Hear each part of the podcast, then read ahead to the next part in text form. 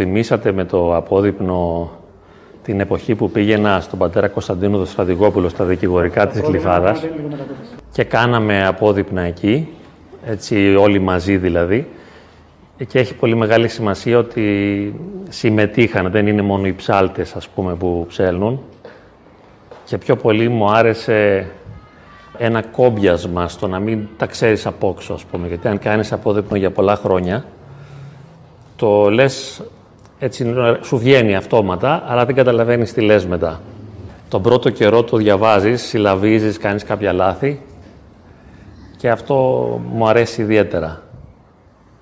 Όπως και το απόδειπνο γενικά. Πιστεύω ότι δεν έχω συχνή συμμετοχή στις ακολουθίες και στα μυστήρια, παρά το γεγονός ότι ο βαθύτερός μου πόθος είναι πάντα να συμμετάσχω, θα, θα το ήθελα πάρα πολύ. Νομίζω ότι αν κανείς κάνει όλες τις ακολουθίες, τότε είναι η ζωή του οι ακολουθίες, ας πούμε. Είναι ένα κέντρο αναφοράς, είναι ένα σημείο αναφοράς. Και καθώς επανέρχεσαι, κανονικά όρθρος, θεία λειτουργία, εσπερινός, απόδειπνο, αν αυτό το κάνεις κάθε μέρα, στο τέλος δεν ξέρεις πού βρίσκεσαι, αν είσαι στη γη, στον ουρανό. Και με αυτόν τον τρόπο μπορείς να αντέξεις τα προβλήματα της καθημερινότητας. Δηλαδή, αντέχεις την πραγματικότητα, η οποία είναι συχνά ανυπόφορη.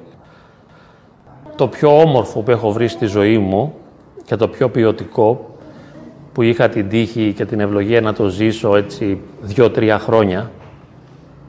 Φανταστείτε τώρα που είμαι 58 χρονών και μόνο τρία από τα 58 τα έχω ζήσει όπως τα ήθελα με τις ακολουθίες όλες αυτές, ε, τότε ήμουν πραγματικά ελεύθερος. Δεν με έπιανε σφαίρα. Δηλαδή, ό,τι γινόταν στον κόσμο, δεν με άγγιζε. Δεν είχε μεγάλη σημασία, δηλαδή, αυτό που γινότανε. Μπορούσα να είμαι ελεύθερος από αυτό που μου λένε, από αυτό που μου κάνουν, από αυτό που συμβαίνει. Δηλαδή, τι μου είπε, τι του είπα, τι συνέβη, τι χρωστάω, πώς δουλεύω, πώς μου φέρθηκαν, αν μ' αδίκησαν. Όλα αυτά δεν είχαν καμία σημασία. Διότι ήμουν αλλού, ας πούμε τότε. Και με αυτόν τον τρόπο είχαν λυθεί και τα ψυχολογικά μου, που πάντα ήμουν ένας αρνητικός άνθρωπος με αρνητικές διαθέσεις. Ε, όλα αυτά τα άφηνα κατά μέρους, δηλαδή δεν έλυνα τα ψυχολογικά μου θέματα, ούτε τα προβλήματα των διαπροσωπικών σχέσεων δεν τα έλυνα, απλώς τα υπερέβαινα, δηλαδή έμπαινα σε μια άλλη διάσταση, έμπαινα σε ένα άλλο επίπεδο και έτσι δεν με ενοχλούσαν και δεν με ένοιαζε. Δεν με ένοιαζε ούτε το οικονομικό. Υπάρχει μια φοβερή ελευθερία, την ε, ουράνια ζωή δηλαδή. Αυτά όσον αφορά την λύση των προβλημάτων, τα οποία σε ένα ψυχολογικό επίπεδο θα μπορούσα να σας πω ότι δεν λύνονται.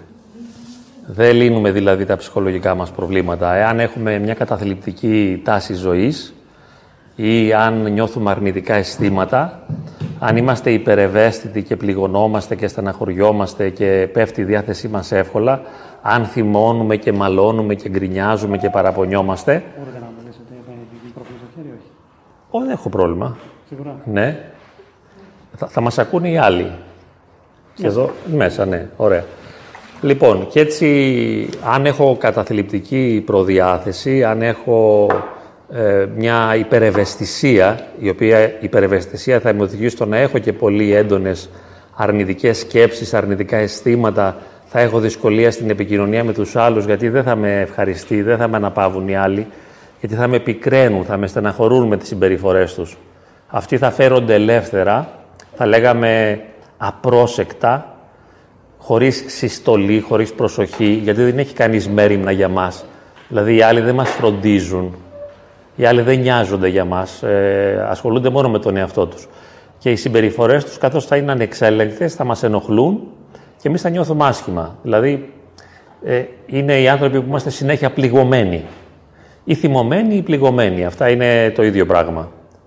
Αν κάποιος φωνάζει πολύ και επιτίθεται και γκρινιάζει, είναι γιατί πληγώθηκε και πληγώθηκε όχι τόσο επειδή τον πλήγωσαν, αλλά επειδή είναι ευαίσθητος. Κυρίως ο βαθμός της ευαισθησίας είναι που πυροδοτεί την έκρηξη του θυμού. Γι' αυτό και αν είσαι τελείως ανέστητος, δεν πειράζεσαι. Γι' αυτό και συνήθως οι Άγιοι πειράζονταν πολύ και πειράζονται πολύ. Και ενοχλούνται και πονάνε και υποφέρουν και βασανίζονται και στεναχωρούνται και σταυρώνονται που λέμε.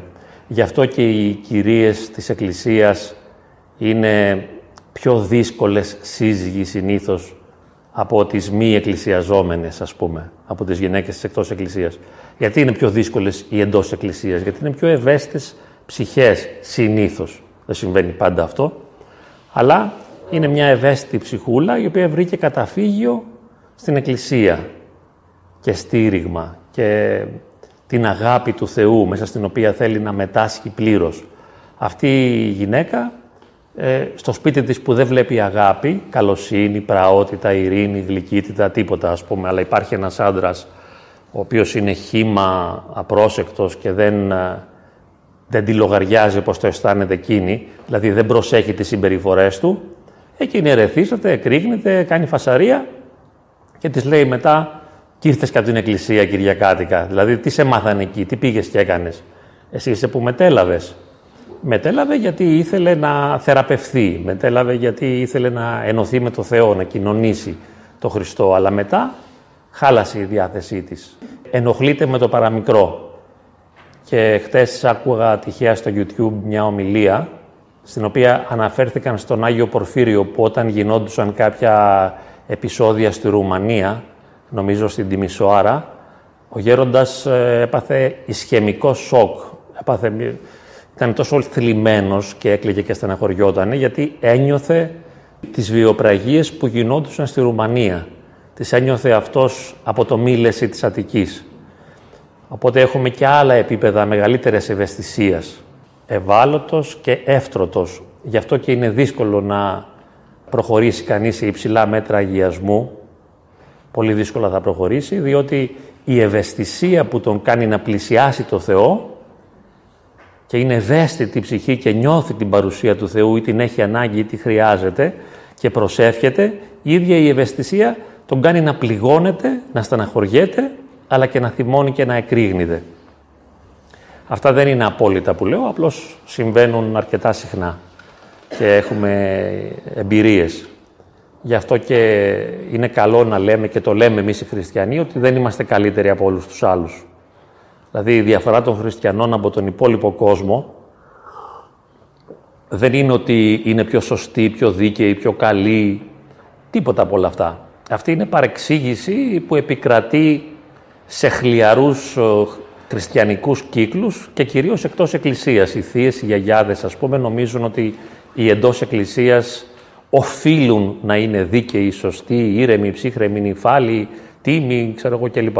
Στην πραγματικότητα είναι ακριβώς ό,τι και οι άλλοι άνθρωποι, συν προσθέστε και λίγο την ευαισθησία και κάνουν έναν αγώνα ή δεν κάνουν έναν αγώνα ή ο αγώνας τους αυξομοιώνεται ώστε να πλησιάσουν το Θεό και να κοινωνήσουν μαζί Του, να αισθανθούν την παρουσία Του. Αυτή η πάλι με το Θεό δηλαδή είναι μια πάλι με τον εαυτό μας ώστε να μπορέσουμε να, να Τον καλέσουμε ή να Του παραδοθούμε ή να τον προσκαλέσουμε ή να ανοίξουμε την καρδιά μας για να τον δεχτούμε. Και συνεχώς παιδευόμαστε και αποτυγχάνουμε και αποτυγχάνουμε. Γι' αυτό είναι μακάρι οι νέοι που προσεγγίζουν την Εκκλησία στα πρώτα βήματα. Τι ωραία, ας πούμε, να είσαι 18, 20, 25 χρονών, 30 και να πλησιάζεις την Εκκλησία και να μαθαίνεις τον πεντηκοστό ψαλμό, ας πούμε, να αρχίσεις να το διαβάζεις, να μαθαίνεις το Πάτερ ημών, να αρχίσεις να διαβάζεις ένα βιβλίο που αναλύει τη Θεία Λειτουργία και να καταλαβαίνεις τι λέμε στη Θεία Λειτουργία. Δηλαδή αυτά είναι υπέροχες εμπειρίες. Να συλλαβίζεις, ας πούμε, τους ψαλμούς, να ανακαλύπτεις τον Άγιο Ισαάκ, το Σύρο ή τον Άγιο Ιωάννη της Κλίμακος ή να μαθαίνεις ότι υπάρχει ένα πεντάτομο έργο που το λένε Φιλοκαλία και να διαβάζεις τα εκατό κεφάλαια περί αγάπης του Αγίου Μαξίμου το ομολογητή και να αισθάνεσαι ότι θα το πιάσεις κι εσύ, το έχεις. Δηλαδή θα βιώνεις τη συνεχή παρουσία του Θεού στη ζωή σου και θα ενωθείς μαζί Του και θα έχεις τη χαρά του Κυρίου πάντοτε μαζί σου. Αυτό είναι υπέροχο. Μετά θα έρθουν τα χρόνια και αφού θα έχεις πάρει φόρα μεγάλη, με τα πρώτα σου βήματα, εάν έχεις μεταστραφεί λέμε τώρα έτσι, γιατί αν είσαι γενετής στην εκκλησία γίνεται μια άλλη πορεία. Αλλά αν ε, το ωραίο, αυτό που μου αρέσει εμένα, είναι να έχεις μεταστραφεί και να έχεις μπει στην εκκλησία και εκεί που σου ένα ξένος να τη γνωρίζεις σιγά σιγά και να ενθουσιάζεσαι, να καθίστασαι ένθεος δηλαδή, να έχεις ενθουσιασμό και να κυνηγάς το Θεό με πάθος και να είσαι ουράνιος πολίτης. Να μην έχεις, ας πούμε, αυτό που παθαίνει ο παλιός χριστιανός με τις δεκαετίες, που, ας πούμε, σαν και εμένα, χλιάρινε, ξέρετε, γίνεται χλιαρός. Είναι αυτή που λέει ο Χριστός θα τους εμέσει. Δεν θα τους εμέσει, εννοεί ότι δεν θα μπορέσουν να με πλησιάσουν, δηλαδή, γιατί αυτός είναι μια ανοιχτή αγκαλιά για όλους. Αλλά όταν λέει θέλω να είστε ή θερμοί ή ψυχροί γιατί τους χλιαρούς θα τους εμέσω, εννοεί ότι εσύ ρε φίλε που τα έμαθες και δεν μπορείς να τα τηρήσεις, ε, λέει κάπου δαρίσετε πολλά, δηλαδή θα φας και πολύ ξύλο. Ο γνούς και μη ποιήσας, αυτός που έχει μάθει και δεν τα κάνει, θα φάει πολύ ξύλο. Πάλι ξύλο δεν δέρνει ο Κύριος, ας πούμε, είναι παιδαγωγικός ο λόγος και εννοεί ότι δεν θα μπορέσουμε να ενωθούμε γιατί χλιάρινες και έτσι ε, αν το άλλας μορανθεί εν τίνη αλυστήσεται. Δηλαδή εσύ μπορεί να μπαίνεις μετά στην εκκλησία, να παρακολουθείς, ακολουθείς και να μην σε αγγίζει τίποτα, να μην σε δονεί τίποτα. Πιστεύεις τίποτα, μεταλαμβάνεις τίποτα, άμα τι γίνεται τώρα, ξεμολογείσαι τίποτα ή παίρνεις ψίχουλα.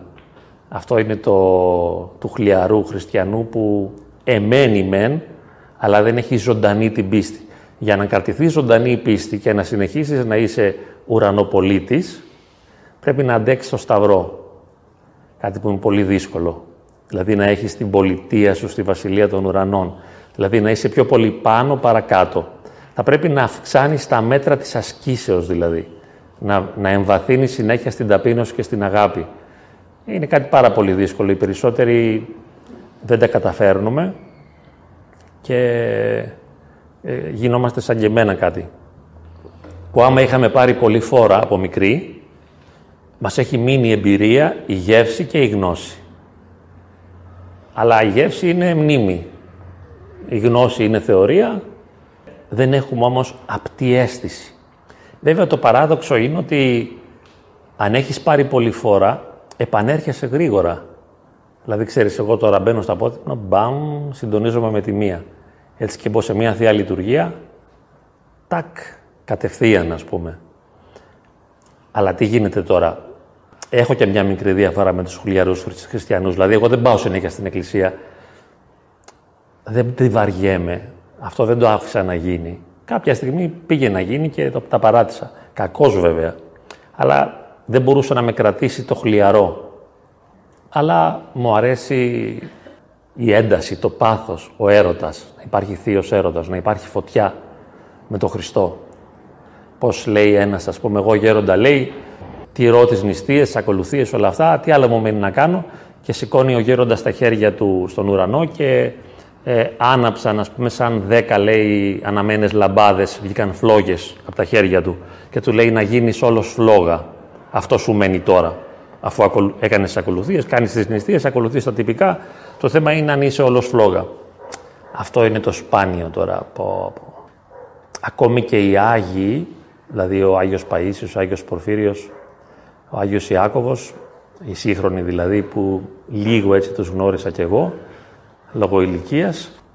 δεν ήταν συνέχεια αναμένες λαμπάδες, αλίμονο ας πούμε, όχι. Όχι, απλώς είχαν χρόνο, το βίωναν, δηλαδή το βίωναν πολύ συχνά. Το βίωναν πολύ συχνά αλλά είναι σπάνιες οι καταστάσεις αυτών που βρίσκονται σε συνεχή κοινωνία με το Θεό. Γιατί και ο Άγιος Παΐσιος έβλεπε στην καλύβα του ένα σωρό κόσμο και ο Άγιος Πορφύριος το ίδιο και ο Άγιος Ιάκωβος. Δηλαδή χάνανε την επαφή. Αυτά. Και έτσι η κατάθλιψη, οι αρνητικές σκέψεις, ο θυμός, η οργή, τα οποία είναι όλα αποτελέσματα της υπερευαισθησίας που έχουμε ως άνθρωποι, ότι είμαστε πολύ ευάλωτοι, εύτρωτοι δηλαδή, ε, και υποφέρουμε εύκολα και στεναχωριόμαστε, μπορούν όλα να υπερβαθούν εάν ζήσουμε σε ένα άλλο επίπεδο, εάν διεισδύσουμε σε μια άλλη διάσταση. Ε, εάν δεν διεισδύσουμε και μείνουμε στην επίγεια διάσταση, οριζόντια δηλαδή κινούμαστε και πηγαίνουμε και που και που στην εκκλησία. Δηλαδή φανταστείτε, ας πούμε όλη η εβδομάδα περνάει, τάκ, πάω στην εκκλησία, γυρίζω. Πάω στην εκκλησία, γυρίζω. Είναι λίγος ο χρόνος, γιατί υπάρχει και ένα πρόβλημα μετά μέσα στην εκκλησία πόση ώρα θα συγκεντρωθώ και πόση ώρα θα βασανιστώ. Είναι και αυτό. Δηλαδή, πολλές φορές βαριόμαστε τόσο πολύ στις ακολουθίες, το μυαλό μας είναι αλλού, δεν συγκεντρωνόμαστε, γίνεται μια φοβερή πάλι και καμιά φορά και που πήγες και που δεν πήγες είναι το ίδιο. Ιδίως αν είσαι και λίγο παλιός. Δεν, δεν ανεβαίνεις καλά, δηλαδή δεν βιώνεις την κοινωνία και την επαφή. Βέβαια, οι πατέρες λένε να πηγαίνεις έτσι κι αλλιώς και είναι πολύ σημαντικό και συμφωνώ κι εγώ. Ε, πρέπει να πηγαίνεις ε, και να επιμένεις, να χτυπάς την πόρτα και άμα θέλει θα ανοίξει. Οι ψυχολόγοι τώρα παίζουν επίπεδα, δηλαδή σε βοηθάνε σε ένα οριζόντιο επίπεδο και τα πάνε αρκετά καλά στο, στο οριζόντιο επίπεδο. Για αυτούς δεν υπάρχει η άλλη διάσταση, διότι δεν, δεν είναι της επιστήμης τους να την αναζητήσουν. Δηλαδή επιστημονικά δεν μπορώ να αποδείξω την ύπαρξη του Θεού, είναι κάτι που δεν τους αφορά. Αυτοί ασχολούνται με τα συναισθήματα, με τα βιώματα, με τις σκέψεις, με τις πεπιθήσεις, με την επικοινωνία, με τις διαπροσωπικές σχέσεις, με τον έρωτα, δηλαδή με τον χωρισμό, να, πώς λέμε εδώ, κατάθλιψη, έμονες ιδέες, ε, χαμηλή αυτοπεποίθηση, δηλαδή ασχολούνται με κάποια προβλήματα και τα λύνουν οριζόντια, δηλαδή δεν τους ενδιαφέρει, ας πούμε, η αμαρτία, για παράδειγμα. Ούτε η υπακοή στο Θεό, ούτε ο αγιασμός. Είναι εκτός της επιστήμης τους, δεν σημαίνει ότι είναι άθεοι, δεν είναι της επιστήμης τους να ασχολούνται. Εγώ ασχολούμαι ιδιαίτερα και κάνω ένα μίξ και ελάχιστοι άλλοι άνθρωποι. Οι περισσότεροι ίσως και καλά κάνουν, δηλαδή κρατάνε τη διαφορά των διαστάσεων, δηλαδή ή έτσι ή αλλιώς. Και εγώ το κάνω, δηλαδή όταν ένας έρχεται και έχει κατάθλιψη και δεν έχει πνευματικά ενδιαφέροντα, ε, τον αφήνω εκεί που είναι, ας πούμε. Δεν ε, είναι και για να μπερδευτεί, γιατί καμιά φορά μας μπερδεύει και η Εκκλησία. Άρα αυτό θέλει πολύ μεγάλη συζήτηση. Δηλαδή, αν πάρω στην Εκκλησία αυτό που λέμε την εύρωσή μου, καμιά φορά την κατάθλιψή μου ή το ψυχαναγκασμό μου ή την τελειομανία μου, ας πούμε την τελειομανία μου, αν πάρω, θα την κάνω εκκλησιαστική τελειομανία. Δηλαδή, θα είμαι τελειομανής, έτσι ήμουν και εγώ. Τα κάνω όλα τέλεια, όλα τέλεια, όλα τέλεια, ε, μέχρι που δεν αντέχω και σκάω μετά, ας πούμε. Ε, μετά αυτός που είναι καταθλιπτικός, αυτός ας πούμε που πειράζεται από τους άλλους και ενοχλείται, πειράζεται μέσα στο ναό, ένας που έχει κοινωνική φοβία και αγοραφοβία, σου λέει: Όχι, εδώ πέρα είναι πολλοί κόσμος, δεν μπορώ, πώ θα ανάψω το κερί, με κοιτάνε, με βλέπουν, παρατηρούν. Ή το κουβαλάει το πρόβλημά του μαζί. Πάει να προσευχηθεί, δεν αντέχει. Τέλος πάντων, οπότε ο ψυχολόγος δεν ασχολείται με το πνευματικό, σου λέει: Κοίταξε, να ανεβάσεις την αυτοπεποίθησή σου, να νιώσεις τη δύναμή σου και να αντιμετωπίσεις τα συμπτώματά σου, ώστε να περνάς καλά, να χαίρεσαι τη ζωή και να αναπτύξεις τις δυνατότητές σου. Χαίρομαι τη ζωή, απολαμβάνω, αναπτύσσω τις δυνατότητές μου αρέσει σε όλο τον κόσμο. Γι' αυτό και η ψυχολογία τα τελευταία χρόνια, τις τελευταίες δεκαετίες, σχεδόν πήγε πάνω από την ε, θρησκεία, ας πούμε. Δηλαδή, ενθουσίασε πολύ κόσμο. Γιατί αυτό που έταζε ήταν πολύ απτό και προσιτό και ήταν κάτι που το ήθελε κανείς άμεσα. Είναι σαν να σου δίνουν λεφτά κατευθείαν, ας πούμε. Δηλαδή, σου δίνει αυτό που θες, χαρά. Ενώ στην Εκκλησία έχουμε χαράδια του Σταυρού. Είναι σταυροαναστάσιμη η προοπτική και ε, έχει και ένα πόνο μέσα πάντα και είναι και σταυρωμένος ο Χριστός και αυτό αποθεί λίγο. Αλλά η ψυχολογία θα σε πάει δηλαδή να νιώθεις καλύτερα, να επικοινωνείς καλύτερα, ε, αυτό, να αισθάνεσαι πιο καλά, να αισθάνεσαι τη δύναμή σου. Δηλαδή, παραδείγματος χάρη, να μην φοβάσαι να πας στη δουλειά σου, να μπορείς να πας να δουλέψεις να αντέξεις τα άτομα που είναι γύρω σου, όχι να τσακώνεσαι συνέχεια με όλους, να μπορείς να βγάλεις μια στοιχειώδη άκρη με τη γυναίκα σου, όχι να τα κάνετε θάλασσα και με τα παιδιά σου να σε βοηθήσει να είσαι κάπως πιο σωστός, όχι να επιβάλλεσαι και εκείνα να διαμαρτύρονται. Δηλαδή διευκολύνει την καθημερινότητα, ας πούμε, την πρακτική ζωή. Μετά σου λέει αντί στο μυαλό σου μέσα να έχεις μια αιμονή, δηλαδή να κάθεσαι να μετράς τώρα ας πούμε πόσοι κύκλοι υπάρχουν εδώ μέσα που μπορώ να τους ανακαλύψω, πόσα λαμπάκια ανάβουν. Να, μπορώ να ησυχάσω το μυαλό μου από την αιμονή. Έτσι. Άρα με κάνει ψυχολογικά υγιή. Δηλαδή να μπορώ να είμαι ήσυχος, να επικοινωνώ άνετα, να νιώθω όμορφα, να εμπιστεύομαι τον εαυτό μου, να είμαι λειτουργικός άνθρωπος δηλαδή. Ενώ στην Εκκλησία θα μπορούσα να πω ότι ελάχιστα ενδιαφέρει αυτό. Μας ενδιαφέρει δευτερευόντως. Οι πνευματικοί ενδιαφέρονται και γι' αυτό και καλά κάνουν, αλλά δευτερευόντως. Το πρωτεύον και αυτό που κατά τη γνώμη μου ε, θέλει ο Θεός, και το έχω καταλάβει δηλαδή εμπειρικά, είναι τον αγιασμό μας. Δηλαδή ο Θεός θέλει να ενωθούμε μαζί Του. Λίγο τον ενδιαφέρει αν περνάμε καλά και αν χαιρόμαστε και αν είμαστε πετυχημένοι και αν είμαστε λειτουργικοί και αν τα καταφέρνουμε στη δουλειά, στο σπίτι κλπ. Είναι παράξενος. Δεν μπορώ να βγάλω άκρη μαζί του και έχω συμπεράνει ότι μας θέλει αγίους. Δηλαδή να του παραδοθούμε πλήρως, συντετριμένοι. Έτσι το έχω νιώσει, ας πούμε, ότι θέλει να είμαστε τεταπεινωμένοι, ας πούμε. Καρδίαν συντετριμένοι και τεταπεινωμένοι ο Θεός σου εξουδενώσει. Δηλαδή να είμαι εγώ τεταπεινωμένος και εξουδενωμένος και δεν θα με εξουδενώσει. Δεν θα με εξουδενώσει, δεν θα με αφήσει να χαθώ, δεν θα με αφήσει να λιώσω τελείως και θα με σώσει, θα με χαριτώσει.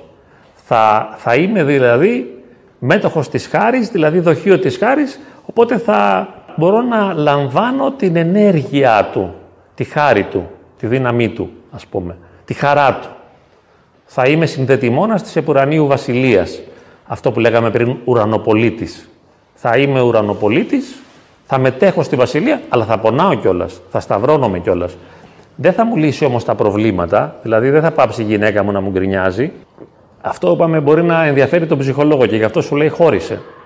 Ενώ ο πνευματικός, αν θέλει να είναι σωστός με τους κανόνες της Εκκλησίας, θα σου πει κάτσε εκεί και γίνει κομμάτια. Δεν μας... Το Θεός το ξέρει τι τραβάς. Του λες, Μα γέροντα, ξέρετε τι τραβάω, ξέρετε τι μου κάνει, με ποιον έχω μπλέξει. Μα είναι ανυπόφορο, μα δεν μπορώ και δεν αντέχω άλλο. Θέλω να πεθάνω. Λέει, συγγνώμη, δεν ξέρει ο Θεός τι τραβάς και πώς θα περνάς. Θα σε βοηθήσει και θα σε στηρίξει να τα καταφέρεις. Δεν θα σου πει ποτέ χώρισε δηλαδή. Τον ενδιαφέρει να είσαι Άγιος. Αυτός που είναι ταπεινός και εξουθενωμένος και συντετριμένος, ένας καρκινοπαθής ας πούμε, τι ωραία, που έλεγε και ο Παΐσιος και ο Προφύριος που θέλανε ένα καρκίνο αυτοί και παρακαλούσαν το Θεό να τους στείλει ένα. Δεν ήταν κορόιδα, διότι εκεί ας πούμε έχουμε το λιώσιμο, το σωματικό και το ψυχολογικό. Και μένει το πνευματικό μόνο είναι γρηγόρση. Ψυχοσωματική συντριβή και μόνο να γίνεσαι ένα κύριε και έκραξα προς ένα κύριε ελέησον μετά. Και ζητάς ας πούμε το έλεος του Θεού. Και κρατιέσαι μόνο από αυτό και η ζωή σου είναι αυτό και τα πάντα είναι αυτό. Τα πάντα και εν πάση Χριστός, δηλαδή μόνο Χριστός. Βέβαια πρέπει να έχεις προδιαγραφές, γιατί άμα σε πιάσει ο καρκίνος χωρίς να είσαι έτοιμος, τα πράγματα είναι χλωμά. Αυτά τα ευχάριστα. Ελπίζω να σας ενθουσίασα με, τη, με, τις, ε, με τους ελεύθερους αυτούς συνειρμούς που έκανα και να διαφωνήσετε, να πείτε έτσι την άποψή σας, τη σκέψη σας. Υπάρχει χαρά Θεού, έτσι, δεν το αρνούμαστε, αλλά δεν είναι η χαρά του κόσμου. Ε, σε εμάς ο νιόπαντρος που μας κάνατε κάθε περιβόλιο. Όχι, νιόπαντροι είσαστε. Έχετε παιδιά; Όχι, είμαστε πάρα πολύ νιόπαντροι. Και τα παιδιά τα δίπλα. Να κάνετε, να κάνετε. αυτό, αυτό με το ξύλο που ξαναλέτε. Που δέρνουν τα παιδιά. Εκλωτσάνε, εντάξει, δεν σε δέρνουν, ε. Δεν σε δέρνουν, ε. σε δέρνουν μία στα εκατό, ας πούμε. Ε, μωρά όταν είναι, άμα δεν τα ικανοποιείς, σου δίνουν μία, ας πούμε. Εντάξει, εσύ του λες, όχι αγάπη μου, τη μανούλα, τον πατερούλι, του εξηγείς πώς δεν πρέπει να το κάνει, αλλά θέλω να πω πως να μην έχουμε ανεδαφικές προσδοκίες. Ναι, να μην έχουμε δηλαδή ανεδαφικές προσδοκίες, ψεύτικες προσδοκίες ότι στο γάμο μας ε, θα ζούμε ειρήνη, αγάπη, πραότητα, όλα θα είναι ισορροπημένα. Η πεθερά μου θα με καταλαβαίνει και δεν θα επεμβαίνει, ο πεθερός μου θα μας σέβεται, οι γονείς μου δεν θα πάρε... Τι είναι αυτά, σιγά. Χαμός θα γίνει. Σε... Τα οικονομικά μου θα πηγαίνουν καλά. θα περάσεις κρίσεις. Δηλαδή, σε κάθε επίπεδο υπάρχει κρίση, κρίση, κρίση, συνέχεια. Καλά, δεν περιμέναμε να παντρευτούμε για να συμβούν αυτά, έτσι. Έχω συμβεί ούτως ή άλλως. Ε, πάντα θα συμβαίνουν. ναι, έτσι. Πά. Κοίταξε, ο γάμος είναι σαν να παίζεις μπάλα πρώτη εθνική, ας πούμε, ενώ πριν έπαιζες τρίτη, τέταρτη εθνική. Ανεβαίνεις στάτους, δηλαδή Παίζεις πιο δυνατό παιχνίδι. Άμα είσαι δυνατός παίχτης, θα τα καταφέρεις καλύτερα. Άμα δεν είσαι τώρα, είναι λίγο δύσκολο, έτσι. Δηλαδή, για να μπεις να παίξεις πρώτη εθνική, Μπαρσελόνα, ξέρω εγώ, να σε πάρουνε, άμα δεν έχεις προσόντα, θα νιώθεις όλο άσχημα εκεί μέσα. Θα τα κάνεις θάλασσα και θα. Είναι δύσκολο παιχνίδι ο γάμος. Αυτό που μου αρέσει, αλλά ούτε αυτό. Καλά, εγώ δεν μπορώ να ζήσω τίποτα γιατί τα έχω αποκλείσει όλα. Αλλά τέλος πάντων, όταν ήμουν μικρός, νόμιζα ότι θα μ' άρεσε να είμαι ερωτευμένος. Ένα εξάμεινο, ας πούμε. Αλλά ευτυχώς δεν άρεσα στις κοπέλες και ήταν σπάνιο, δηλαδή δεν είχα σχέσεις, ας πούμε. Αλλά νομίζω, φαντάζομαι ότι ίσως ο έρωτας στα πρώτα στάδια είναι χαρούμενη κατάσταση, αν και όχι τόσο. Και αυτό έχει στραβά μέσα του. Ο γάμος είναι ευλογία με την έννοια δηλαδή ότι σου ανοίγει τις πύλες του παραδείσου, να μείνει μυστήριο μέγα. Δηλαδή σου ανοίγει εν δυνάμει, όπως και η ιεροσύνη εν δυνάμει και το βάπτισμα εν δυνάμει. Δηλαδή δεν σημαίνει ότι επειδή βαπτίστηκες σώθηκες ή επειδή έγινες παπάς, είσαι καλός παπάς ή άγιος παπάς. Ή χάθηκες ή βρέθηκες. Όχι, δεν είναι. Όλες οι δυνατότητες είναι... Απλώς κοίταξε, άμα είμαι προετοιμασμένος. Να, θα σας πω και ένα παρηγορητικό λόγο, να μην νομίζετε ότι τα λέω στραβά.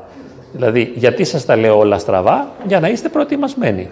Δηλαδή, άμα πάμε σε ένα πεδίο μάχης, όπως ας πούμε έβλεπα προχθές και σε μια ταινία που πηγαίναν οι Αμερικανοί σε ένα εμφύλιο πόλεμο και αρχίσανε να πετάνε τα καπέλα τους και να γιορτάζουν που θα πάνε λέει στον πόλεμο. Και μετά οι ίδιοι λιποταχτούσαν μετά. Ήταν η επιστροφή από το Cold Mountain με την Nicole Kidman, την υπέροχη. Λοιπόν, ε, και οι Έλληνες, ας πούμε, όταν πηγαίνανε το 40 να πολεμήσουν, πηγαίνανε εορταστικά. Αλλά όταν τα βουνά τους παγώνανε τα πόδια, ο πόνος ήταν μεγάλο. δηλαδή δεν ήξεραν πού πηγαίνουν. Αν ξέρεις, ας πούμε, μπορεί να θριαμβεύσεις εκεί πέρα, να γίνεις νικητής, να πάρεις νικητήρια, ρε παιδί μου, έπαθελα. Είναι κάτι πολύ σπουδαίο αυτό που θα κάνεις. Θα κάνεις παιδιά, θα έχεις γυναίκα. Είναι φοβερά πράγματα, πολύ σπουδαία. Αλλά είναι δύσκολα. Και λέω, ας πούμε, μην νομίζεις. Δηλαδή, εμένα όταν α, η γυναίκα μου, πούμε, φώναξε για πρώτη φορά, παραξενεύτηκα πάρα πολύ. Δεν φωνάζουν. Νόμιζα πως φωνάζανε μόνο οι μανάδες. Όταν με έβαλε να πλύνω για πρώτη φορά στο χέρι, γιατί ήταν πολύ παλιά τότε, πάλι εξεπλάγει. Λέω, να πλύνω και όλα τα άλλα, ας πούμε, να ξεσκονίσω μικρά βαζάκια 20-30 σε ένα μέρος, ας πούμε, ένα-ένα ξεχωριστά. Να, να τεινάζω κάθε μέρα ε, από το μπαλκόνι τα σεντόνια και τα, τις κουβέρτες κάθε μέρα. Ακατανόητο, ας πούμε, αυτό. Δηλαδή, τώρα που το κατάλαβα ότι είχε και άδικο, τότε νομίζω ότι έτσι γίνεται, οπότε... Ε, ε, δηλαδή, περίμενα εγώ τώρα, ας πούμε, ότι μετά, ας πούμε, σεξουαλική ζωή τίποτα, τότε, πρόβλημα κι αυτό. Τι να κάνουμε, σου λέει άλλη, εγώ δεν θέλω, ας πούμε, θέλω όταν θέλω. Ελληνίδα, μια φορά το μήνα. Έμπλεξες. Θα μου πεις δεν είναι έτσι. Εγώ δεν λέω ότι είναι έτσι. Εσείς, άμα τα βρίσκετε, χαρά σε Ευαγγελία. Ω, τέλεια, υπάρχει αυτό, να είναι όλα πολύ καλά. Όχι τέλεια, να λειτουργούν πολύ καλά το ζευγάρι. Αλλά υπάρχει ζευγάρι που δεν τσακώνεται, ας πούμε. Άμα τον πάρεις τον άλλο δίπλα σου. Εγώ δεν μπορώ τον εαυτό μου. Δεν μπορώ το πνευματικό μου, που είναι και φίλος μου και είναι και άγιος άνθρωπος, δεν το αντέχω πολλή ώρα. Πολλή ώρα, προσέξτε. Για λίγο είναι όλοι καλοί. Να, ας πούμε τον Μπάρτερ, τον αγαπώ τον Παπαδημήτρη, καταπληκτικός σπουδαίο. Αν μας βάλουν μαζί, στα μοναστήρια δεν σκοτώνονται και καλόγεροι. Στα Αγιώτα παίζουν και καμιά φορά και ξύλο. Καμιά φορά. Δηλαδή, τι σημαίνει που βγαίνουν καλόγεροι, ότι τώρα τελείωσε εκεί πέρα είναι δύσκολα τα πράγματα να είστε 100 άτομα μαζί. Και κάθε μέρα, κάθε μέρα όλοι μαζί. Πέφτει η ζήλια, φθόνοι, ιστορίες. Παλεύεις με τον εαυτό σου δηλαδή. Ε, να ξέρεις ότι πας σε πόλεμο. Και βέβαια θα έχεις έπαθελα και θα έχεις νίκες και θα κερδίσεις τη βασιλεία των ουρανών. Αν αφαιρέσουμε τη βασιλεία των ουρανών, δεν υπάρχει λόγος να παντρεύεσαι και γι' αυτό και οι άνθρωποι δεν παντρεύονται πια. Ειδικά στο εξωτερικό καταργούνται αυτά τα πράγματα, ξέρετε. Δηλαδή είναι μονογονικέ οι περισσότερες οικογένειες. Διότι αν δεν έχω προοπτική παραδείσου, αιωνιότητας, δεν συμφέρει από μια στιγμή και πέρα ο γάμος. Από ένα σημείο και μετά δεν έχει λειτουργικότητα. Είναι τόσο κουραστικός δηλαδή. Ο μέσος γάμος, εξαιρέσεις υπάρχουν. Αλλά ο μέσος γάμος είναι κουραστικός και δεν του συμφέρει και τον έχουν σχεδόν καταργήσει.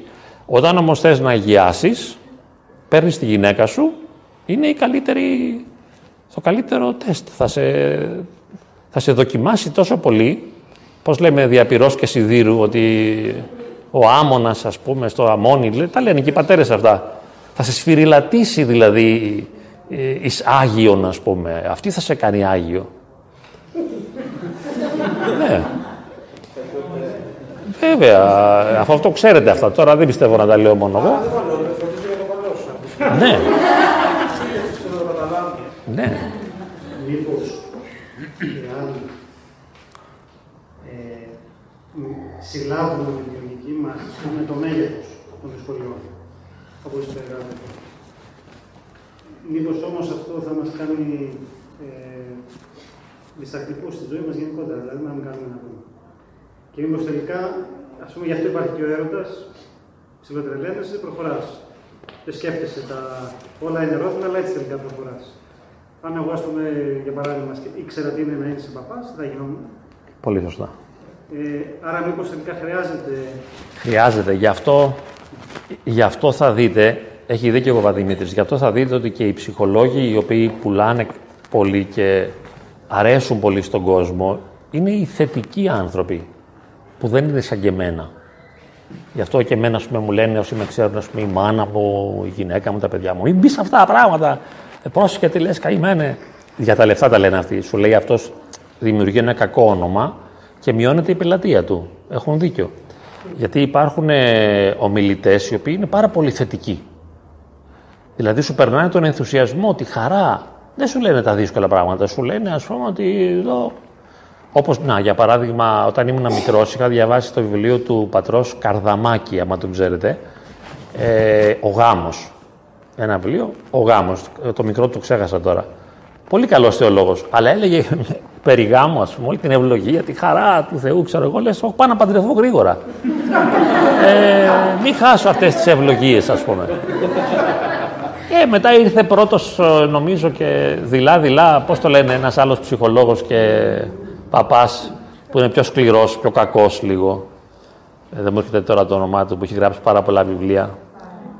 Ο Φάρος, μπράβο. Ο Φάρος, ας πούμε, πιο σκληρός, έτσι πιο προσγειωμένα. Έβαλε και τους πατέρες και τους ψυχολόγους μαζί. Ε, ε, ό, εντάξει, αυτός είναι πιο νευρωσικός και από μένα. δηλαδή, εντάξει. Μια φορά τσακωθήκαμε κιόλας σε, σε ένα δημόσιο τραπέζι και η παρουσίαση ενός βιβλίου. Είναι ας πούμε νευροσικούλης και αυτός το λέει. Το λέει, ας πούμε. Μάλιστα λέει για ένα παπάς γι' αυτό, επειδή ήμουν νευροσικός, δηλαδή δεν πήγαινα με τα καλά μου και γι' αυτό κατέβηγα. Το λέει ο ίδιος. Και εγώ έγινα ψυχολόγος γιατί δεν ήμουν καλά. Ένας νέος που χαίρεται τη ζωή και την απολαμβάνει και είναι δημιουργικός θα γίνει ψυχολόγος. Αφού Ούτε άντρες δεν είχε στη σχολή που πήγα στην Ιταλία. Ήταν όλες οι κοπέλες σχεδόν. Οι άντρες κάνανε, ξέρω εγώ, μηχανικοί, δικηγόροι ή κάτι άλλο. Έπρεπε να ξεπεράσουμε τα προβλήματά μας. Λοιπόν, οι θετικοί πουλάνε πάρα πολύ. Φανταστείτε ότι υπάρχουν κάποιοι, αυτούς που λέμε inspirational speakers, δηλαδή εμπνευστικοί ομιλητές, ομιλητές έμπνευσης, που όταν μιλούν έχουν κάτι τεράστιες οθόνες και τους ε, ταυτόχρονα προβάλλουν σε διάφορα κράτη της γης τις ομιλίες τους και γεμίζουν αμφιθέατρα και οι τιμές για να τους παρακολουθήσεις μπορεί να είναι ας πούμε 2.000 ευρώ, κάτι τέτοιο. Και κάποια μεγάλα ονόματα όπως είναι ο Wayne Dyer, ο Λέο Μπουσκάλια, δεν ξέρω αν ζουν ακόμα, ο Άντωνι Ρόμπινς. Αυτοί ας πούμε είναι, λέει ο Άντωνι Ρόμπινς, ξύπνησε το γίγαντα μέσα σου. Οπ, λες, εδώ είμαστε.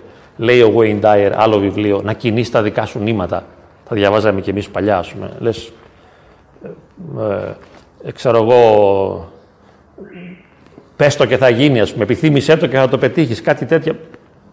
Όχι, είναι ωραία αυτά. Μας ενθουσιάζουν. Δεν διαφωνώ. Απλά εμένα δεν είναι το στυλ μου αυτό. Τώρα, η δική μου δικαιολογία είναι η εξής ότι ε, εγώ πιστεύω ότι ε, είναι τα πράγματα δύσκολα. Τι να κάνουμε τώρα; Να πούμε ότι η ζωή είναι εύκολη. Άμα είμαι προετοιμασμένος και ξέρω ότι θα μου συμβεί. Να, δηλαδή, γιατί λένε μερικοί, δεν το περίμενα λέει, να με απατήσει, ας πούμε. Γιατί δεν το περίμενες; Δεν μιλάω, ας πούμε, για μια απορία. Μιλάω για ένα γκρέμισμα. Ξέρεις που μερικές κυρίες, ας πούμε, γκρεμίζονται στην κυριολεξία. Ενώ ο φοβερός πατήρα Θανάσιο Λεμεσού, που είναι πάρα πολύ έμπειρος, λέει ε, κόρη μου λέει, μη στεναχωριέσαι, μην ταράζεσαι. Τώρα σε έχει ανάγκη, λέει ο άνθρωπός σου. Στήριξε τον, βοήθησέ τον. Τώρα σε χρειάζεται, λέει. Τώρα που σε απάτησε δηλαδή, που οι άλλοι ε, τρελαίνεται, ας πούμε. Δηλαδή, εμείς δεν λέμε ε, προς Θεού, δεν λέμε να απατάμε τον άντρα μας. Λέμε ότι δεν θα κινδυνεύω εγώ να χάσω κάθε μου ισορροπία επειδή εσύ ή θα με απατήσεις, ή θα με βρίσεις, ή θα με αδικήσεις, ή θα, δεν θα με υπερασπιστείς. Αυτή είναι η μεγαλύτερη πατάτα, ας πούμε, την ακούω συνέχεια. Δεν με υπερασπίζεται, λέει, απέναντι στους δικούς του. Το λέει συνήθως η γυναίκα. Δηλαδή να πάρει το μέρος της στη μάνα του. Μα δεν γίνεται αυτό το πράγμα ποτέ. Η μάνα του θα γίνει χειρότερη απέναντι στη γυναίκα του, αν την υπερασπιστεί. Αν εγώ υπερασπιστώ τη γυναίκα μου στη μάνα μου και τη πω στη μάνα μου, δεν θα μου ξαναμιλήσεις έτσι για αυτήν.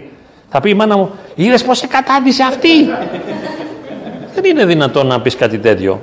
Οπότε ας πούμε, ε, θα είναι εχθρική η πεθερά σου. Η νύφη σου, ας πούμε. Ναι. Τα παιδιά σου δεν θα είναι αυτό που θέλεις. Θα τα πας στο νηπιαγωγείο και δεν θα θέλει να μπουν μέσα εκεί στον παιδικό σταθμό και θα λες γιατί τι λάθος έκανα; Ε, περίμενε το, μην εκπλήσει, ας πούμε, δεν μπαίνουν μέσα. Το δέρνουν τα άλλα παιδάκια ή το δικό σου δέρνει τα άλλα. Ε, περίμενε το, μην περιμένεις, ας πούμε, ότι ε, ωραία, πήγε, τέλεια, ξέρω εγώ, στο σχολείο, έγινε καλός μαθητής, αριστούχος, τι να σας τα λέω. Οι αριστούχοι είναι οι καλύτεροι μου πελάτες. Βέβαια. Γιατί είναι τελειομανείς και καταπιέζονται πάρα πολύ και έχουν καταπιεστικούς γονείς και μετά υποφέρουν πάρα πολύ. Για να είσαι τέλειος και οι τέλειοι σύζυγοι. Εγώ, ας πούμε, είμαι πολύ περισσότερο καλός από ό,τι πρέπει ο σύζυγος. Το αποτέλεσμα είναι να χωρίζω τις γυναίκες που παίρνω. Ή συναισθηματικά ή και στην πράξη. Γιατί γίνομαι χαλή να με πατήσουν και μετά δεν αντέχω. Και την κάνεις την καλοσύνη. Πρέπει να έχεις αυτοπροστασία ή αγιότητα. Έτσι, όταν ήμουν μέσα στην εκκλησία δεν με κλώνιζε τίποτα. Δεν καταλάβαινα εγώ. Με δέρνεις, με κάνεις, με βρίζεις, τίποτα. Αυτό είναι το κομποσκίνη. Έχεις μια κατοστάρα. Βέβαια, άλλος εκνευρίζεται. Τσαντίζεται να πούμε, άμα τραβάς κομποσκίνη. Εγώ έκανα και το χειρότερο, έλεγα, ας πούμε. Ή το, το χερουβικό. Χε... Σκάσε! Ήταν λάθος. Δεν το έκανα για να την εκδικηθώ. Όμως ούτε για να τη βοηθήσω. Το έκανα όμως για να μην τη βουτήξω. Γιατί έτσι και σηκωνόμουν πάνω, ας πούμε, και της έδινα μία μπουνιά, που είναι το όνειρό μου αυτό, ας πούμε. της το είχα δείξει σε ένα σάκο του box μια φορά που έγρεμα και έπαιζα box. Και της λέω, έλα εδώ να δεις κάτι. Κοίτα πώς θα μπορούσες να φας μία μπουνιά. Και επειδή είχα μάθει όχι ότι ήμουν αδύνατος, αλλά μία μπουνιά, ξέρετε. Και δίνω μία στο σάκο, ας πούμε, και πάει απέναντι. Λέω, μία τέτοια θα μπορούσες να φας. Ε, της το είπα μετά από 18 χρόνια, 20 γάμου. Θα την είχε φάει αν ήταν, δεν. Μπορεί να δεις τη γυναίκα σου. Η γυναίκα σε δέρνει, εντάξει. Ε, το άλλο το κουφό. Δηλαδή, άμα σε δει η γυναίκα σου, μην διαμαρτύρεσαι. Και θέλει με έδιρε. Ε, και τι έγινε. Αυτά γίνονται. Δηλαδή, σε γρατζουνάει, σου χυμάει, σε κλωτσάει, σε δέρνει, σε σπρώχνει. Αυτά ε, σου βαράει μπουνιές έτσι, στο στήθος. Ε, το περιμένεις αυτά. Σου τραβάει τα μαλλιά, μαλώνουν τα ζευγάρια. Εκτός και αν έχουν μια βαθιά οριμότητα ψυχική, μια βαθιά εσωτερική ισορροπία και γαλήνη και τη δυνατότητα να κάνουν υπομονή. Να διαχειρίζονται δυσκολίες ή να είναι πουράνοι πολίτες της Βασιλείας των Ουρανών. Σου πω, άμα εσύ, ας πούμε, είσαι μέσα στο κύριο σου Χριστέ, λέει με, σε βρίζει αυτή, κύριε σου Χριστέ, λέει με, κύριε σου Χριστέ, λέει με. Εσύ έχεις άλλη δουλειά. Είσαι αλλού. Φωνάζει αυτή, αλλά εσύ είσαι αλλού. Δεν της αρέσει αυτό. Δεν μας το κάνατε καλύτερα πάντως. Κοιτάξτε, η χάρη του Θεού υπάρχει ζωντανή. Ας πούμε. Αυτό είναι μεγάλη παρηγορία. Αν ανατρέξουμε στο Θεό και ξέρετε πότε ε, ε μας ακούει ο Θεός καλά. Όταν είμαστε τεταπεινωμένοι και συντετριμένοι. Αλλά να κράξουμε, έτσι, δηλαδή, ε, αυτό. Να, εσωτερική, εσωτερική αναφορά, ρε παιδί, με αυτό το πράγμα. Δηλαδή, γονατιστός, έρποντας, ας πούμε. Δηλαδή, σε έδιρε η γυναίκα σου. Μάθε καράτε. Όχι, μα, όχι καράτε, εντάξει. Ας πούμε, δηλαδή, άμα κάνεις άμυνα, θα πει ότι την έδιρες. Άστα, είναι δράμα αυτό. Πρέπει να φύγεις, πας ας πούμε στο δωμάτιο με τα εικονίσματα, πέφτεις κάτω, παίρνεις 100 μετάνοιες, γρήγορες, λες ας πούμε μισή ώρα κύριε σου Χριστέ λέει με, πέφτεις γονατιστός, σηκώνεις τα χέρια ψηλά και όσο κρατήσεις. Κάτσε εκεί δύο-τρεις ώρες, κλείδωσε την πόρτα, πες συγγνώμη, εγώ με συγχωρείς που δεν μπορώ, και να δούμε πόση ώρα μπορείς να κρατήσεις τα χέρια σου έτσι. Γονατιστός. Και να του λες, ας πούμε, είμαι δικός σου, κάνε με δικό σου. Έλα πάρε μου. Δεν είναι λύση αυτή να που σας δίνω ελπίδα. Ε, τώρα, άμα περιμένει να σε καταλάβει εκείνη, θα γίνει και αυτό ρε παιδί μου, αλλά ε, είναι δύσκολη συμβίωση. Τι να κάνουμε τώρα; Να μοιραστείς τα έξοδα, να δεις που θα πάνε τα, ποιο, τα ψώνια, τα έπιπλα, τα πράγματα, οι ανάγκες, τα παιδιά. Στα παιδαγωγή με λάθος τρόπο νομίζεις. Τα επηρεάζει αρνητικά. Αγαπώ όλο τον κόσμο, Εδώ από έναν, το οποίο δεν θέλω το κακό, αλλά δεν μπορώ να πω σ' αγαπώ. Γιατί αυτός ο ένας έγινε τραύμα διότι ήρθε πολύ κοντά. Έρχεται πολύ κοντά η γυναίκα. Τόσο κοντά που γίνεσαι σάρκα μία, σε πιάνει κάτι και με πιάνουν τι και εμένα με αυτό. Σάρκα μία, ε. Θα γίνεις double. Αυτό δεν βγάζει άκρη με τον εαυτό σου. Σκεφτείτε λίγο πόσες φορές δεν μπορείτε να είστε αυτό που θέλετε. Δεν βγάζετε άκρη με τον εαυτό σας. Δεν γίνεται. Δηλαδή δεν μπορώ να, να τα φτιάξω όπως θέλω. Αλλά θέλω να κάνω, αλλού πάω, αλλού βρίσκομαι. Και έχεις και τον άλλον που είναι και αυτός έτσι και κολλάτε και πάτε δύο μετά. Δεν είναι δύσκολο. Άμα πείτε μου να είναι εύκολο. Τι έχουμε στάση προτείνετε στην καθημερινή φάση στα προβλήματα που ζητάει. Ε, όταν με βάλετε πάρα πολύ κάποιος από. ζωρίζετε πάρα πολύ με τον τροφό του, έτσι. Ε, να αποχωρεί λίγο προς τον εαυτό του ή να μένει και να συναγωνίζεται, ας πούμε, ή να επιμένει δίπλα ε, υπάρχει ένα κόλπο ε, που λένε ας πούμε ότι σηκώνουμε μια κόκκινη κάρτα και κάνουμε διάλειμμα. Δηλαδή οι σύζυγοι έχουν μια κόκκινη κάρτα και έχουν συμφωνήσει ότι άμα τη σηκώσουν ψηλά σημαίνει μισή ώρα διάλειμμα ή μια ώρα διάλειμμα, απόσταση.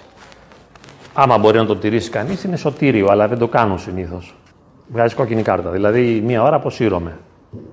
Και θα σε κυνηγάει μετά και θα σου λέει: Όχι, θα φύγεις, σα τα πω. Θέλει να κάτσει εκεί να σκοτωθείτε. Μα λες, δεν είναι παραγωγικός ο χρόνος αυτός. Αν μείνω, θα γίνεις σκοτωμός. Αλλά θέλει να μείνεις. Να γίνει ο σκοτωμός. Συνήθως θέλει η γυναίκα να γίνει, καμιά φορά και ο άντρας. Η κίτρινη κάρτα έχει προηγηθεί ή πατήσει κόκκινη. Κόκκινη. Αυτό που λέει κάνω τι θέλει. Και το κάνω τι θέλεις όμως είναι παρέτηση δηλαδή. Ποιος είπε κάνω τι θέλεις, εγώ; Ηρωνικό το κάνω ό,τι νομίζεις. Α, μα το πει η γυναίκα. Κίτρινη κάρτα. Ναι, εντάξει. Δηλαδή είναι λίγο λεπτέ οι ισορροπίες και με τον εαυτό μας, αλλά και προς τον, ε, προς τον σύντροφό μας. Είναι πάρα πολύ λεπτέ οι υποχρεώσεις και πολύ. Ε, βέβαια. Πώς θα βγάλεις τα γράφω, σας λέω δεν βγάζεις άκρη με τον εαυτό σου. Δεν μπορώ να συντονίσω τον εαυτό μου. Εγώ τώρα που σας μιλάω δεν μπορώ να πω αυτά που θέλω. Λέω αυτά που μου έρχονται. Δηλαδή, φανταστείτε τώρα να είμαι σε καυγά. Αυτό είναι πιο δύσκολο.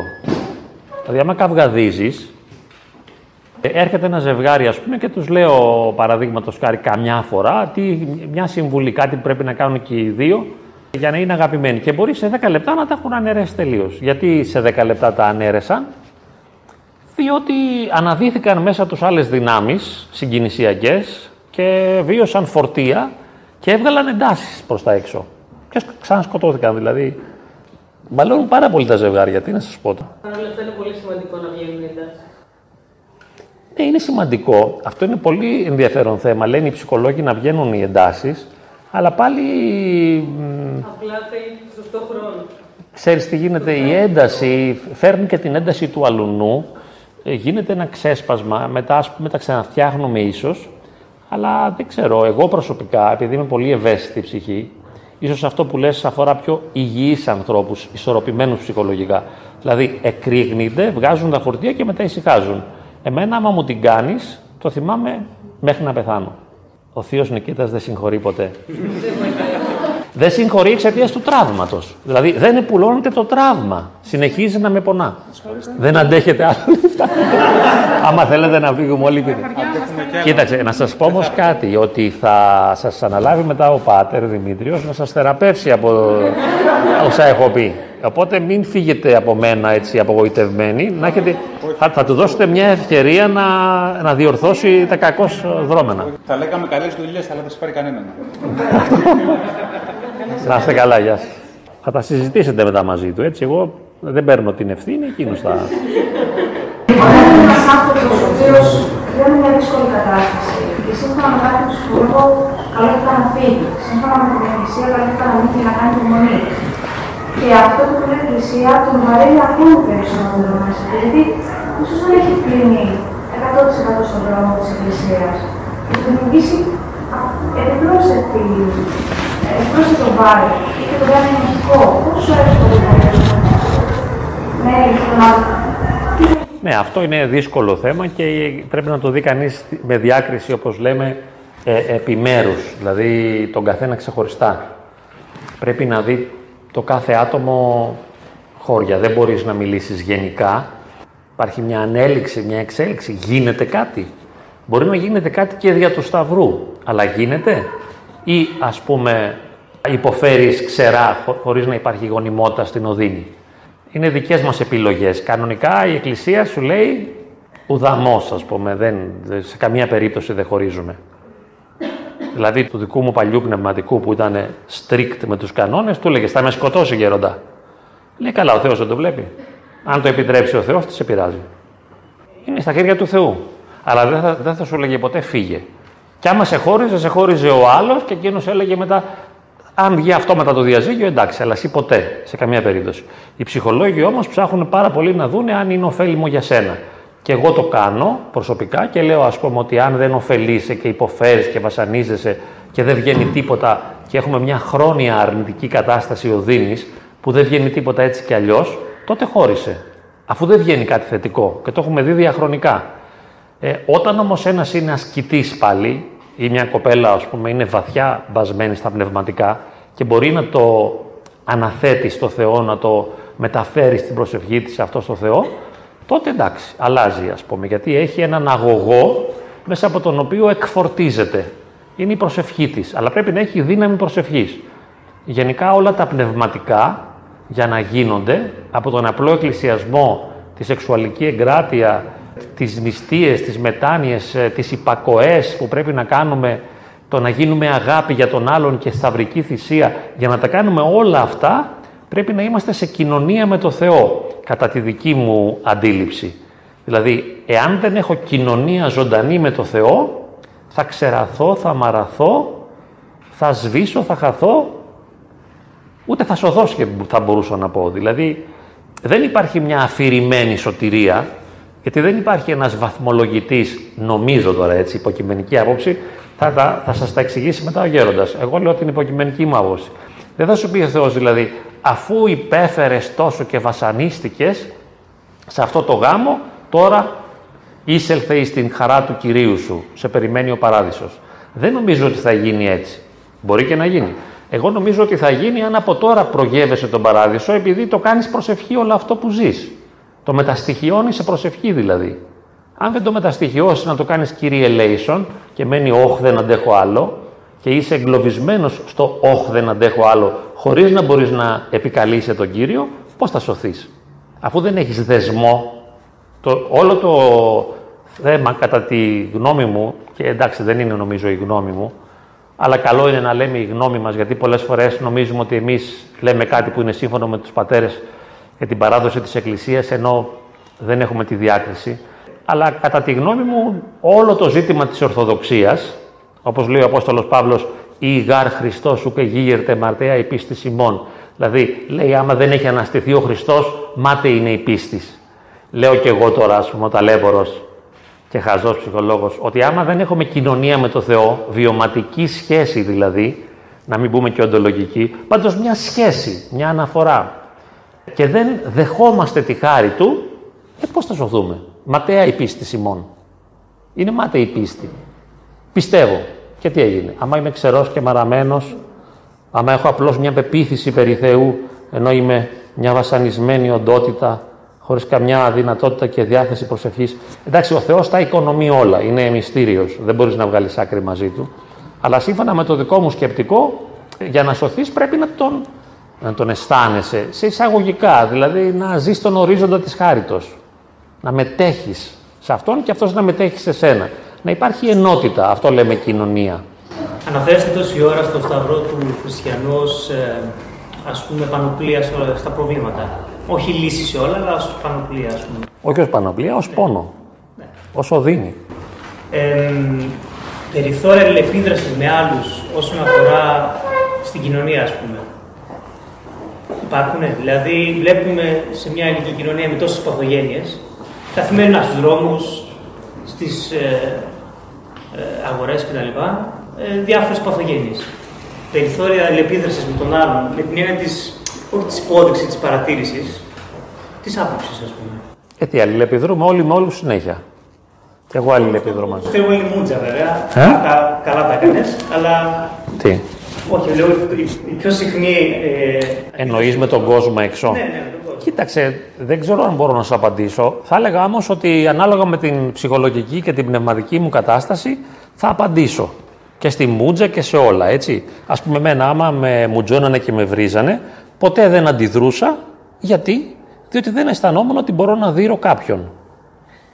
Αισθανόμουν πολύ αδύναμος. Πολύ και όντως από μικρό με δέρναν όλοι. Ε, τώρα, εάν είμαι όμως και χαριτωμένος, δηλαδή αν μετέχω στη χάρη, αν έχω στοιχειοδός προσευχή, πώς θα τσακωθώ; Αυτό δεν γίνεται. Δεν είναι μόνο ο τσακωμός, ενώ αν βλέπετε κάτι παράδοξο, μια κάποια ανομαλία, ας πούμε. Ε, δεν μιλάει ο χριστιανός.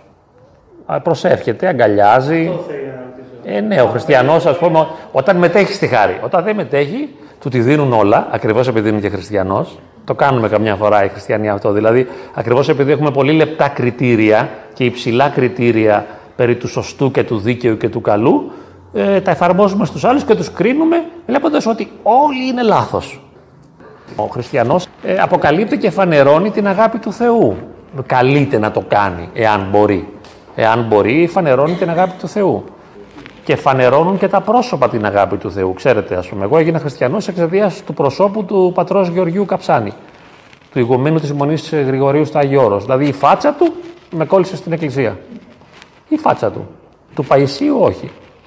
Του Ιακώβου ναι, αλλά είχα μπει ήδη. Ο Ιάκωβος ας πούμε ήταν το κάτι άλλο να τον βλέπεις. Αλλά μια φάτσα, μια φάτσα λες, θέλω να είμαι κοντά σε αυτή τη φάτσα. Δεν μπορούσα να φύγω εγώ από αυτόν. Δηλαδή εγώ ήθελα αυτόν, να τον βλέπω. Ακτινοβολούν. Η, η χάρη του Θεού έχει και, και αγγίζει και τις αισθήσεις μας. Γι' αυτό και μπορείς το Χριστό να τον γεύεσαι, δηλαδή όχι μόνο όταν μεταλαμβάνεις. Πολλές φορές όταν μεταλαμβάνεις δεν νιώθεις τίποτα, εντάξει, αλλά μπορεί να τον γεύεσαι και χωρίς να μεταλαμβάνεις. Α πούμε, μπορεί να τον, να τον οσφραίνεσαι. Μπορείς να τον νιώθεις στο δέρμα σου. Μπορείς να τον βλέπεις. Εκτάκτο, όλοι έχουμε μια μικρή εμπειρία ανάλογη, μικρή, κάποια εμπειρία. Για να είμαστε εδώ έτσι, κάτι έχουμε γευθεί. Δεν μπορεί να μην έχουμε γευθεί τίποτα. Εγώ τα γεύτηκα κάποια πράγματα το 1990, γιατί ήμουνα, δεν θα, δεν θα πήγαινα αλλιώς στην εκκλησία. Ήταν αναγκασμένος ο Θεός να μου δώσει κάτι για να με τον πλησιάσω. Και μου έδωσε και τους γεροντάδες αυτούς. Γιατί αλλιώς δεν καταλάβανε. Εγώ ήμουν αντιδραστικός τελείως. Και το έλεος του Θεού καλεί. Δεν λένε γεύσαστε και είδατε ότι Χριστός ο Κύριος. Πες. Όσο πλησιάζει κανεί στον Θεό, όσο αγιάζεται, όσο πλησιάζει κανεί στον Θεό, δηλαδή και αυτό τα στάδια του δεν έχει διαβαθμίσει το πλησιάζουμε τον Θεό, κάνει ο κάθε άνθρωπος, τόσο ε, θεραπεύεται και ψυχολογικά. Όχι. Όχι, όχι απαραίτητα.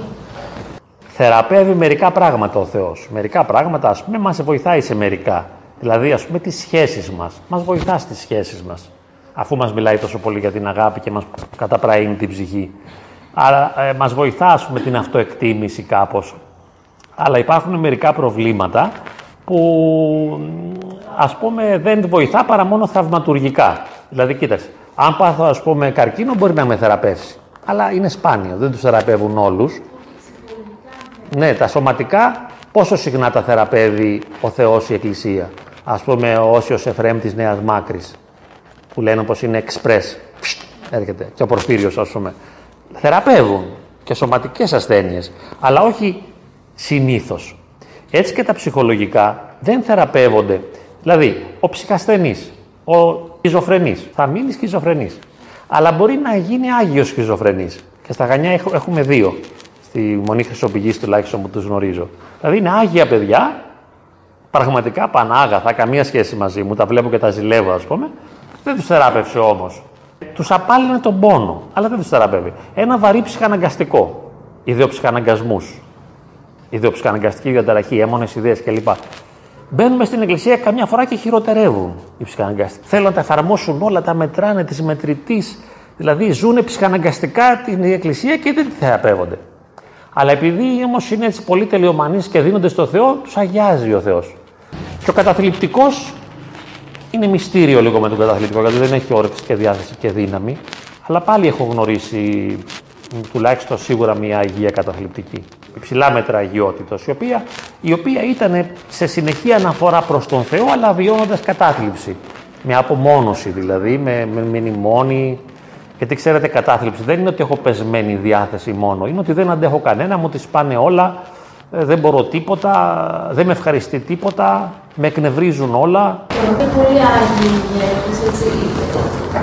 Έχουν συμπεράνει και λένε ότι ε, οι ψυχικές ασθένειες οφείλουν Οι γεροντάδες, ναι, κάνουν το τραγικό σφάλμα, ε, οι, α- ακόμα και αν είναι άγιοι, αλλά αν δεν είναι καλλιεργημένοι όμως πολύ.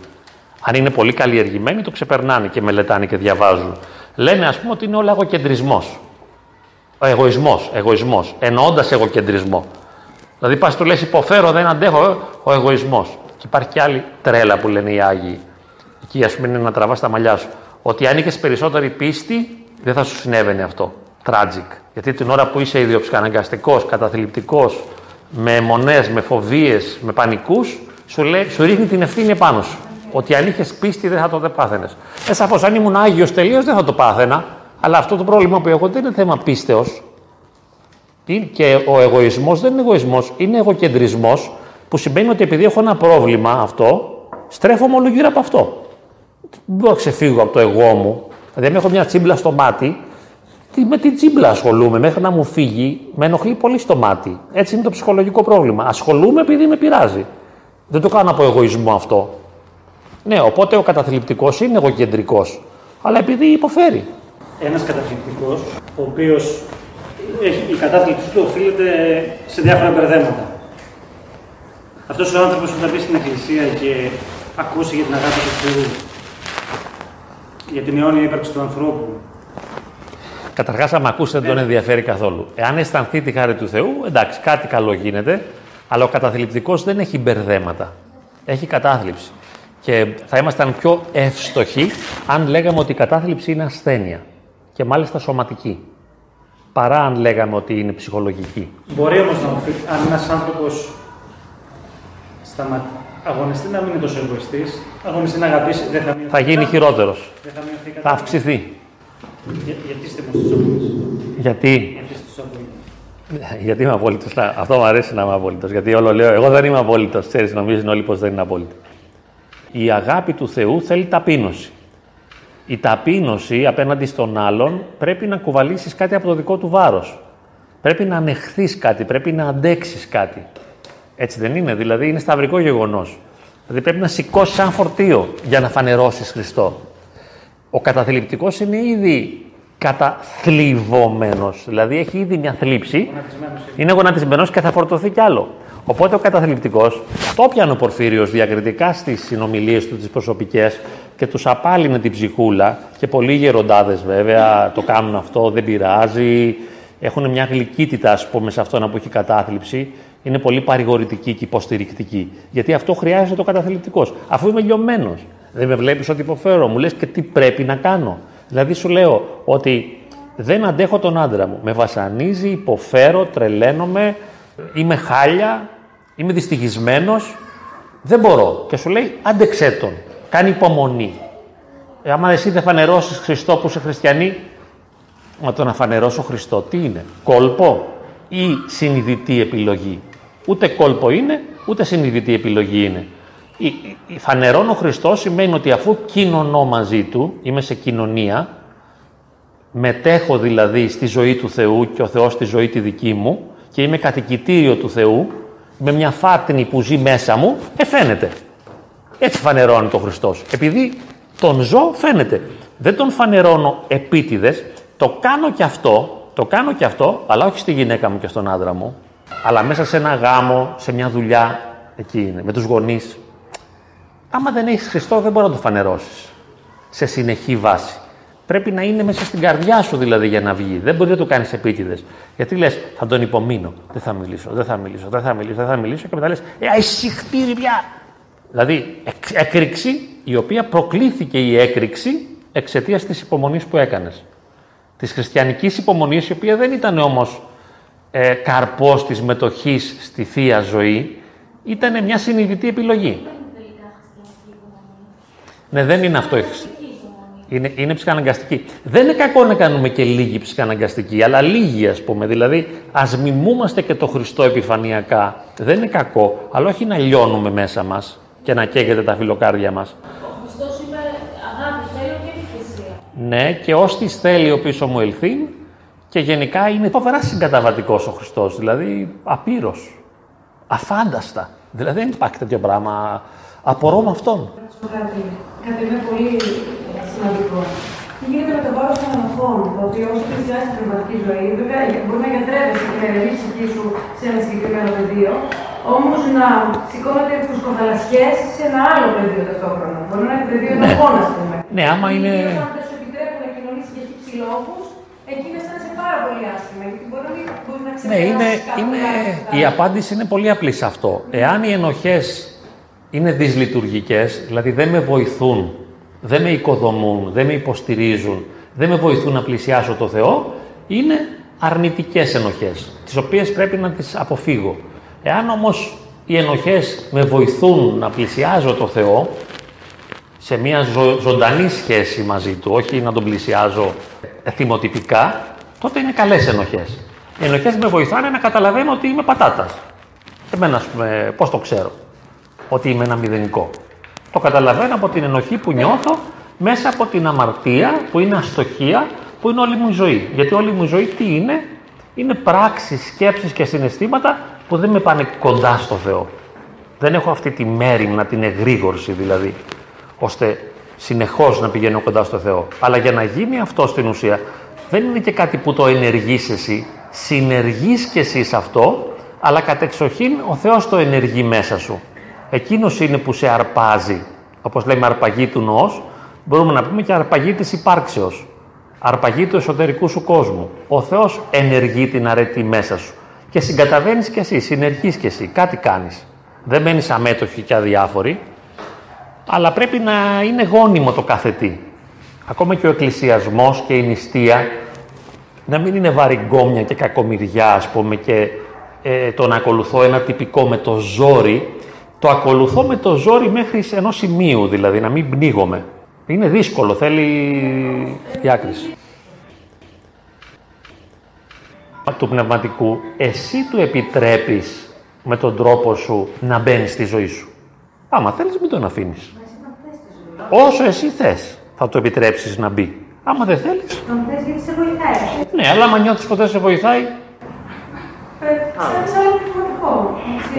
Ναι, ή, ή δεν, του, ή δεν μπαίνεις σε κάτι. Δεν, δεν- δεν θέλεις... Σου λέει, ας πούμε, για παράδειγμα, ε, το Σάββατο, ας πούμε, να μην συνευρίσκεσαι με τον άντρα σου. Άμα θέλεις, άκου το. Άμα δεν θέλεις, πες το όχι. Εγώ δεν συμφωνώ. Δηλαδή, στην τελική είσαι εσύ και ο Θεός. Ο πνευματικός σαφώς σου λέει ένα λόγο, ο οποίος είναι αγιοπατερικός βιβλικός. Δεν λέει κάτι από το κεφάλι του, αλλά εσύ είσαι υπεύθυνος και ελεύθερος να τον αξιοποιήσεις ή όχι. Και γι' αυτό το λόγο μπορείς και να μεταλάβεις όποτε θέλεις, δεν μπορεί να σου πάρει το θείο ποτήριο. Εκτός και αν δεν είσαι ορθόδοξος. Μπορεί να πει ο πνευματικός σε κάποιον, δεν είσαι έτοιμος να κοινωνήσεις ακόμα. Ο- όχι όμως την ώρα του Αλλά ποτηρίου. τώρα που έρχεται Ναι, μπροστά ναι. σου, δεν μπορείς να Δεν μπορείς να του πεις όχι, ναι. Πρέπει να έχεις προσόντα για να ακολουθήσεις το πιδάλιο. Δηλαδή μπορεί να, κάνεις, να, να απέχεις από τη Θεία Μετάληψη, όπως λένε καμιά φορά στα γεροντικά, και του ήρθε η Θεία Μετάληψη στο στόμα. Ενώ καθόταν απέναντι, ας πούμε, ήρθε η Θεία Μετάληψη σε αυτόν και έφυγε από εκείνη που ήταν ανάξια και πήγε, ας πούμε. Έχουμε κάτι διηγήσεις τέτοιες. Πρέπει να μπορείς να είσαι σε μια εγρήγορση και να εκκλησιάζεσαι και να μπορείς να οικετεύεις το Θεό εν μετανία, να μην είσαι ξεραίλα. Πρέπει να έχεις προσόντα για να πάρεις κανόνα. Ο κανόνας θέλει δυνατό πνευματικό παιδί. Το αδύναμο πνευματικό παιδί θέλει αγκαλιές. Εδώ μαζί μας. Σ' αγαπάμε. Κάτσε εδώ. Αυτό, πάρ το, διαβάζεις. Αφού αμάρτησε σήμερα, εσύ θα λες την- το απόδειγμα, τους πιο πολλούς ψαλμούς. Εσύ που έπεσες, θα έρθεις μέσα στο ιερό να- να μου δώσεις το ζέον. Αυτό που ρίχνουμε το νερό στη διαμετάληψη. Γιατί έπεσες. Καταλάβατε λίγο ανάποδα. Να, να είναι απεριόριστη η αγάπη. Αν όμως έχουμε ένα παιδί που σε συνεννόηση μαζί του καταλάβουμε ότι αντέχει, έτσι δεν είναι, ρίξ του. Ό,τι θέλεις, κάντο από τον νου, βασάνισέ τον. Έτσι είναι και στα παιδιά μας οι γονείς. Το ίδιο. Δεν φερόμαστε ίδια σε όλα μας τα παιδιά. Υπάρχει παιδάκι που θέλει όλο χαδάκια. μια ερώτηση. Η διαφορά μεταξύ εγωισμού και εγωκεντρισμού ποια είναι; Τον εγωισμό, όπως εγώ τον καταλαβαίνω, είναι ότι το έχω πάρει πάνω μου. Ότι νομίζω ότι κάποιος είμαι δηλαδή. Είμαι εγωιστής για πάρτι μου. Εγώ περαιτώ τον εαυτό μου και ευχαριστιέμαι, ρε παιδί μου, γουστάρω. Είμαι εγώ για μένα.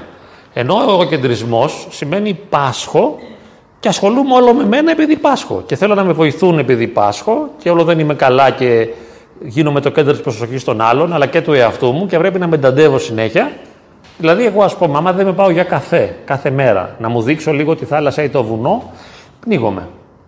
Άρα πρέπει εγώ κεντρικά, εγωιστικά να πω στην οικογένειά μου, συγγνώμη, αυτό το δίωρο θα πάω να δω τη θάλασσα.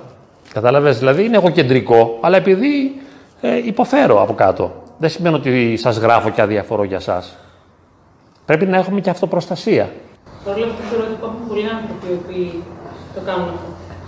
Και θέλει πολύ προσπάθεια για να καταλάβει ότι είναι εγωκεντρική. Γιατί μερικές φορές απλά πιστεύεις ότι σου βγάζουν αυτό το λυπήσουμε. Έχω περάσει δύσκολα, λυπήσουμε. Και αυτό, όταν σου βγάζουν λυπήσουμε, όλοι οι ψυχολόγοι λένε μην του δίνεις σημασία τότε. Εγώ λέω ότι θέλεις σημασία. Αφού σου λέει λυπήσουμε, πρέπει να τον λυπηθείς όντως. Αφού σου ζητάει τη λύπησή σου. Αν μπορείς, λυπήσου τον. Αν μπορείς. Τι να κάνουμε, αφού το έχει ανάγκη, αφού είμαστε πολύ αδύναμοι εμείς οι άνθρωποι. Αυτό είναι το θέμα. Δηλαδή, σε έναν, για έναν άνθρωπο που θέλει να αγωνιστεί και πνευματικά, να αντιμετωπίσει τα προβλήματά του πνευματικά, τις δυσκολίες του, τις σχολικά του, τα, τα άγχη του, θέλει να αντιμετωπίσει και πνευματικά. Θα πρέπει δηλαδή να, να έχει μια αναφορά απευθείας στο Θεό, ας πούμε, και να καλλιεργεί μια σχέση.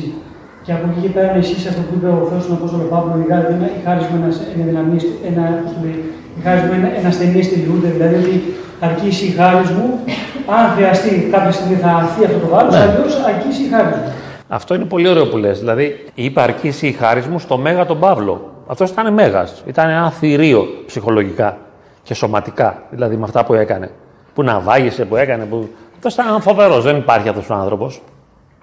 Και αν αυτός τα έγραψε ακριβώς έτσι όπως είναι γραμμένα δηλαδή και δεν το έχουν διορθώσει, είναι και μέγας ε, διανοούμενος. Δηλαδή, τέτοια θεολογία και τέτοιο ύψος τι να πει κανείς, είναι σαν υπεράνθρωπο μου φαίνεται. Ήταν πολύ μέγας ο Παύλος. Και τόσο μεγάλος που ήταν, σαφώς και του αρκούσε η χάρης. Νομίζω αν ήμουν και εγώ Θεός, έτσι θα του έλεγα. Παύλο, αρκίσει η χάρης μου, κράτα το σκόλοπα. Είχε δει το Θεό. Είχε δει. Αυτός ήταν φοβερός. Εγώ θα λέγα ότι και εμείς έχουμε δει κάτι, αλλά αυτός ήταν αγωνιστής παλαιστής. Καταλαβαίνεις, δηλαδή, που, που είσαι και εσύ παλαιστής που λέμε, φαντάσου επί 100 τώρα. Αυτός ήταν power, ας πούμε, δηλαδή ήταν δύναμη. Δεν πήγαινε πίσω. Ενώ εγώ, ας πούμε, μόλις τράβωνε η κατάσταση και ζοριζόμουν πολύ, την κοπάναγα, ας πούμε.